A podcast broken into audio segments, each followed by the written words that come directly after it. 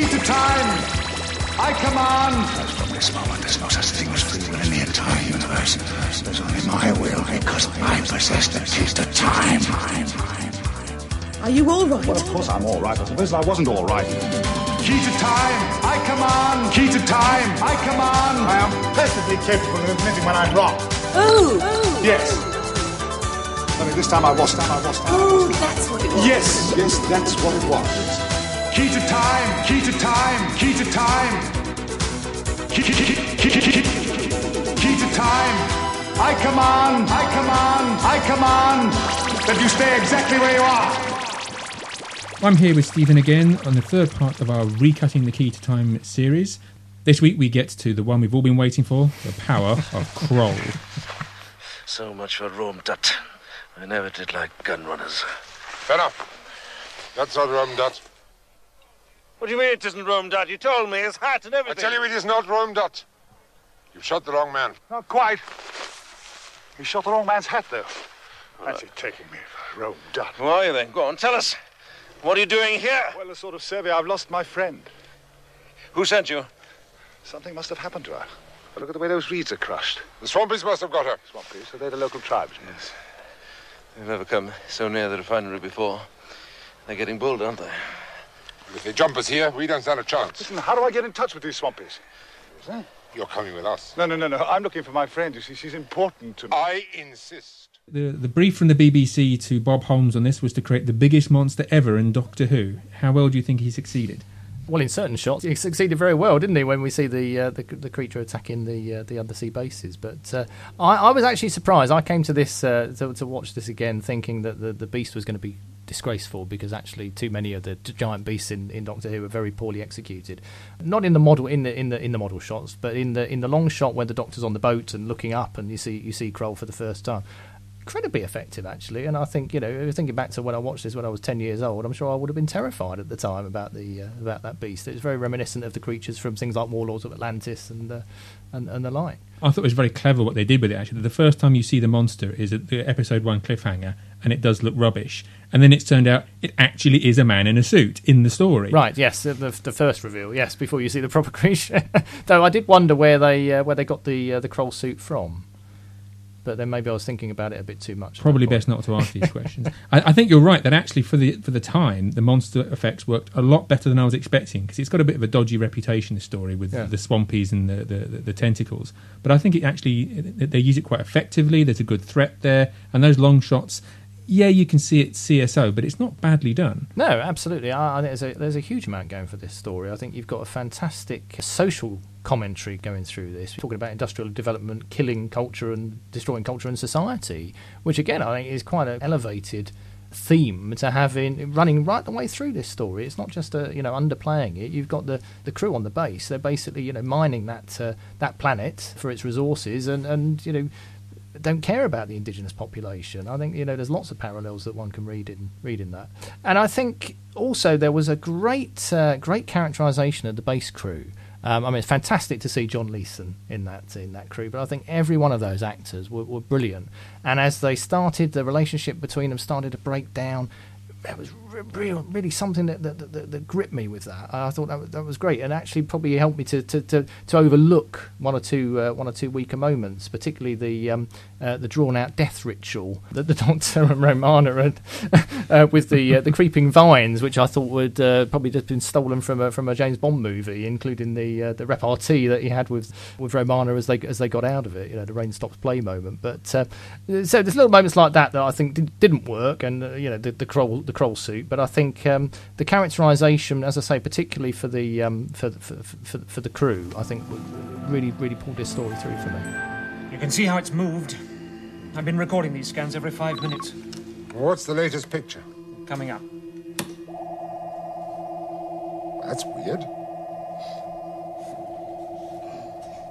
It's as though something's lifted up the whole bed and then settled back again. It can't be a gas buildup. Not over such a wide area. Well, we'd better sink a probe right into the center and take some samples. That fellow's disappeared. Huh? That doctor fellow has disappeared. Gone. Not a trace. Well, have you looked in his quarters? He said he was going to get some sleep. I have searched the whole station everywhere, and one of the boats is missing. I, I thought the Doctor singing to break the window was a little bit incredulous and, and did pull the story down. Yes, what on earth was that? I mean, that's. but, but overall, the humour has been dialed down a lot, and apparently this was at the direction of the BBC. They asked them to, to pull back on the humour, and it was a much more straight story. Although there, there is still some humour there, it's nowhere near as zany as say Ribos Operation. No. and I think that's actually to its strength. It gives you a more serious story with a more serious message. Yes, I mean it, it harks back to the to the, the traditional uh, Doctor Who base under siege stories at times, doesn't it? And it has that sort of that that that, that grimness, that uh, that that fearfulness to the to, to the story. Yeah, I, I think there are some uh, you know moments that don't work. There's that ridiculous moment towards the end where the Doctor tries to terminate the uh, the launch, and uh, you think, well, what on earth is going on there? You know, it just seems absolutely uh, absolutely ridiculous. Yeah, I talked a bit about whether the key to time itself is relevant to the stories. I I think it had a, a dreadful Deus Ex Machina ending where you discovered that Kroll was a segment, and all he had to do was touch the tracer, and the creature disappeared. You know? Would have, would have preferred a better ending to that if it hadn't been within the key to time season. Well, interestingly enough, my son Alex, who's nine, just sat, randomly sat down to watch this one with me. I mean, of all the ones to pick, he, he chose this, and he actually really enjoyed it. And I was quite surprised. He enjoyed the story all the way through until that moment. And because he hadn't watched the rest of the series, he didn't understand what the wand was or what the key to time was, and it just seemed like the Doctor randomly disintegrated Kroll, Yes. and it kind of left the story on a flat note for him. Almost a sonic screwdriver moment, you know. With one with one bound, he was free.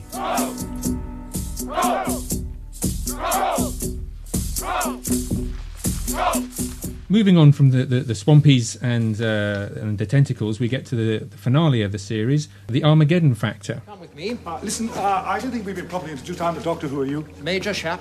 This way. Ah, Marshal. I understand you've got a few problems, and I was thinking that if you and I got together, we. Uh, Mar- Marshal? Is he all right? Shh. He's meditating. What? Does he do it often? When things are not going well. He makes most of his decisions this way. Well, no wonder things aren't going well. I mean, standing in front of a mirror, gimbling and smarting at himself like that's the first sign of megalomania. He's not a ventriloquist, is he? What? A ventriloquist. Chap who throws his voice, you know. Uh, throws his voice. Has a dummy, operates a dummy. A dummy. A dummy. A dummy. Ah, Marshal! Ha! Welcome, my friend. Friend, the last time I came here, you wanted to shoot me. Ah, misunderstanding. I apologize. Oh, well, I fancy you're mistaking me for a Zeon, really, Marshal. I had forgotten. Forgotten? That you had been foretold. Your coming had been foretold. We had. What? You mean than we would expect it? Yes. Now this was a, an interesting, uh, interesting piece. I have a, a, a particular particular bone to pick with this adventure. All through this, everybody the Doctor meets talk about the sixth segment of the Key to Time.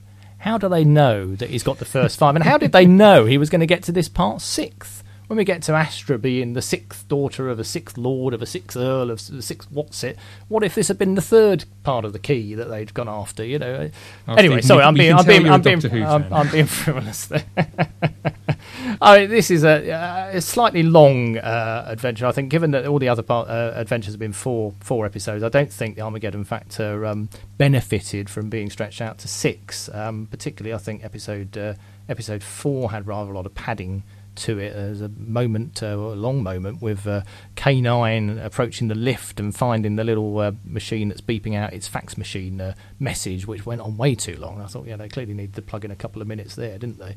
It's got some interesting ideas going on with it. I think it's uh, it benefits hugely from John Woodvine. I mean, I've talked uh, talked a lot about some of the great actors in this uh, in this season. I think John, Woodvine is is passed away now, but I mean was an amazing actor, and I think he's excellent in this this role. It's rather a shame when he's pushed almost off scene to be stuck on the ship in the time loop because you don't get his uh, his great performance in the uh, in in in the in the program. In fact, I don't think he comes back uh, at all, does he? At the end, he's, talked about off camera, but we don't actually see the marshal again.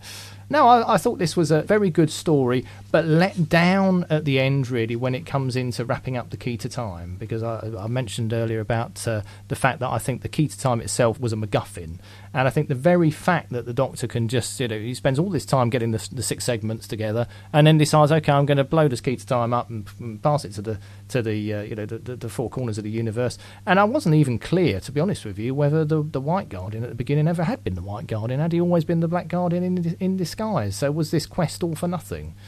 Um, Uh, that it- left me with a slightly There's much debate on fandom around that as to whether the, the two seconds that the key was together was enough to, to, to do what the White Guardian needed. I think you're right about the, the sort of duality of this story, a bit like Stones of Blood. The, the, the first half of the story is actually quite different from the second Yes. half. And I actually really enjoyed the first three episodes. I thought that the scenes with the Marshal, with John Woodvine, as you say, were fantastic. There was this great sort of mystery and intrigue going on. Mhm. I thought some of the little camera tricks they were using, like the way the Marshal was talking to himself in the distorted mirror. Yes. Very, very simple technique, but incredibly effective when it was used by the actor so well. And the space battle in episode two used the poor effects of the time to its strength, where you just see a few lights on a screen, but actually you get the, the futility of the war and how ridiculous it was by the silence and, and the, the very downplayed nature of it. And I thought a lot of that was really, really good. But then, yeah, you get to episode four, all the good people are stuck in a time loop. It gets replaced by Lord Voldemort, who, who sort of shuffles around for the next three episodes, and it all becomes running up and down and, corridors. uh, well, and, and the crazy, the crazy transmats, you know, which uh, becomes a little uh, dumb waiter, if you like, between the two planets, and uh, you know, this, this thing that suddenly mysteriously appears, and everybody's using it as if they've been using it their whole life, you know, without, without any any qualms. I found, found that a bit ridiculous. I think I think much as the much as the beginning of the um, adventure was good, I have to mention about uh, the K nine in the uh, in the incinerator. Uh, quite what's going on there. It would have been great if the incinerator hadn't had straw in it. I thought, where have they found the straw to fuel this incinerator? But um, and you know, K nine gets a good uh, a good run in this story, doesn't he? You know, becomes a bad K nine for a while when he's got his little inhibitor uh, inhibitor collar put on him. John Leeson probably enjoyed uh, enjoyed this adventure. So, having now got to the end of the Key to Time season, overall, what do you think of Doctor Who's first proper attempt at an arc season? Uh, I think it was good in spite of the in spite of the arc. I really don't think that the, the key to time added much to any of these any of these stories. But I think we've uh, what we've got here is we've got Tom Baker at the the, the, the peak of his uh, of his time as the Doctor. I think you know great confidence in how he plays the character. Fantastic Romana, and for me, I have to say because you know I was with this from the beginning. Mary Tamm's always going to be Romana for me. I'm afraid not Lalla Ward. I just think that the rapport between the two of them was, was established so well at the beginning, and it ran all the way through. They clearly you know, had a ball on, on, on set. I don't think there were probably the, quite the differences, uh, difficulties that uh, other actresses had had with uh, with Tom at the time. And I think that all shows through. I think there's a great deal of, of, of energy, humour, enjoyment in these uh, in these adventures, even even though there's moments of grimness and uh, and despair in them as well. Thank you once again for your time, Stephen, and we look forward to inviting you back to the camper van again soon. Thank you, Ian. There's no such thing as free will in the entire universe. There's only my will because I possess the key to time. Are you all right? Well, of course I'm all right. I suppose I wasn't all right. Key to time. You have the key to time, Doctor. I command. Oh, I have. I have indeed, sir. Do you like it? Do I like it? I suppose you could say that. I like it. Key to time. It is an awesomely powerful. I command. You mustn't be allowed to fall into the wrong hands. I quite understand, sir. Key to time. Key to time.